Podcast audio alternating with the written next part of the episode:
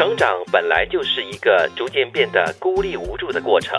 很悲催嘞，我刚才就想到这两个字嘞，很悲催哦、老泪纵横。可能成长不会了，嗯，应该是说成熟，因为成长就在十多岁的过程中嘛。有些人花一辈子成长的，你我我会在说选择用成熟了。嗯不过成长的过程真的就是一个你变得孤立无助的一个过程。你看，你从小啊就是给你的妈妈啦，或者是爸爸带着、牵着走，每一步都是不会轻易的跌倒啊什么的。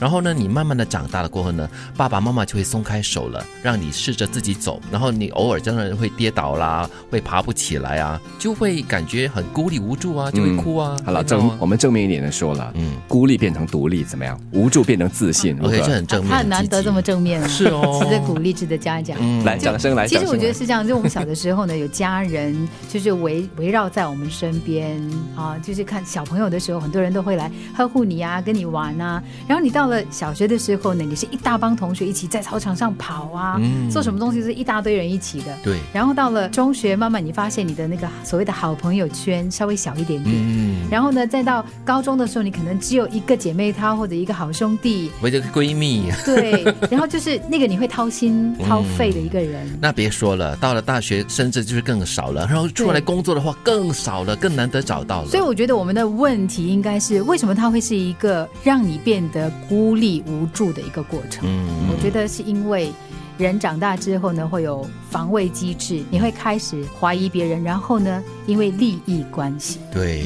那其实如刚才德明所说的，就变得积极一点嘛，就是变成独立，然后又自助的过程，自己帮助自己啊而。且我们不要忘了，这个人类这是一个循环的过程呀。嗯我们到了二十多岁，当你越来越感到孤立无助的时候，你就会开始寻找你生活的另外一半呀，你会自主你的家庭。这个时候，你又形成了你另外一个互助。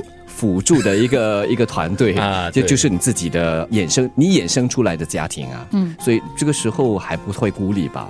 那或者如果你真的是找不到这个另外一半跟你陪着你一起过生活的人的话，你也可以让自己变得很坚强啊就。找千年老友了。啊，这朋友是很重要的。结不结婚跟你后来长大之后会不会孤立无助哈，嗯其实有点不一样。是两回事嘛？对，哦，我我觉得这是一个生物的自然的一个循环过程吧。你看自然界那些动物，如果他们有父母陪伴的话，也是到他们成长可以自立了，可以开始在海洋遨游，可以在天空飞翔的这些动物，也是这样子的一个过程。是。那接下来这句话呢，就跟之前的那句话有一点点关联的哈。成长就是从前你难过失望的时候，油盐不进，茶饭不思；现在难过失望的时候，你能够一边流泪，一边去厨房给自己煮一碗面，还不忘加两个荷包蛋。嗯，因为你成长了，对 虽然孤立无助，但是你懂得照顾自己你。还是会饿啊。而且和上星期我们所说的也有关呢，就是随着年龄的增长，我们学会不要太过为难自己。对，你成长过后呢，这些柴米油盐还是得必须要面对跟照顾的，对不对？那你发现，就是难过、失望这件事情呢，是大人的世界里面呢，几乎每天都要发生的事情。嗯，无法就是你慢慢成长之后，你发现可能你在青春期的时候、年少的时候，你投注了很多的心思去建立的友情，到了成长的时候，可能因为利益关系啊，嗯它它被破坏了，然后你一定会难过、失望的，这就是大人的世界啊。嗯，刚才你所说的，就是每天可能都会面对一些些难过或者一些些失望的东西，所以在难过失望的同时呢，可能你会失去一些东西，但是呢，同时间你可能也会得到一些东西的。大气大悲可能比较少一点，但是每天点点滴滴的难过、失望会越来越多，所以我们也会学会宠宠自己。以前宠一宠自己，可能就大吃大喝、大买特买，但是呢，随着越来越成熟，可能每天一点点的小确幸，给自己加一碗面，再加两个蛋，也算是一种呃 呵护自己、安慰自己的方式。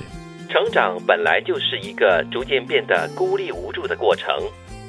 成长就是从前你难过失望的时候，油盐不进，茶饭不思；现在难过失望的时候，你能够一边流泪，一边去厨房给自己煮一碗面，还不忘加两个荷包蛋。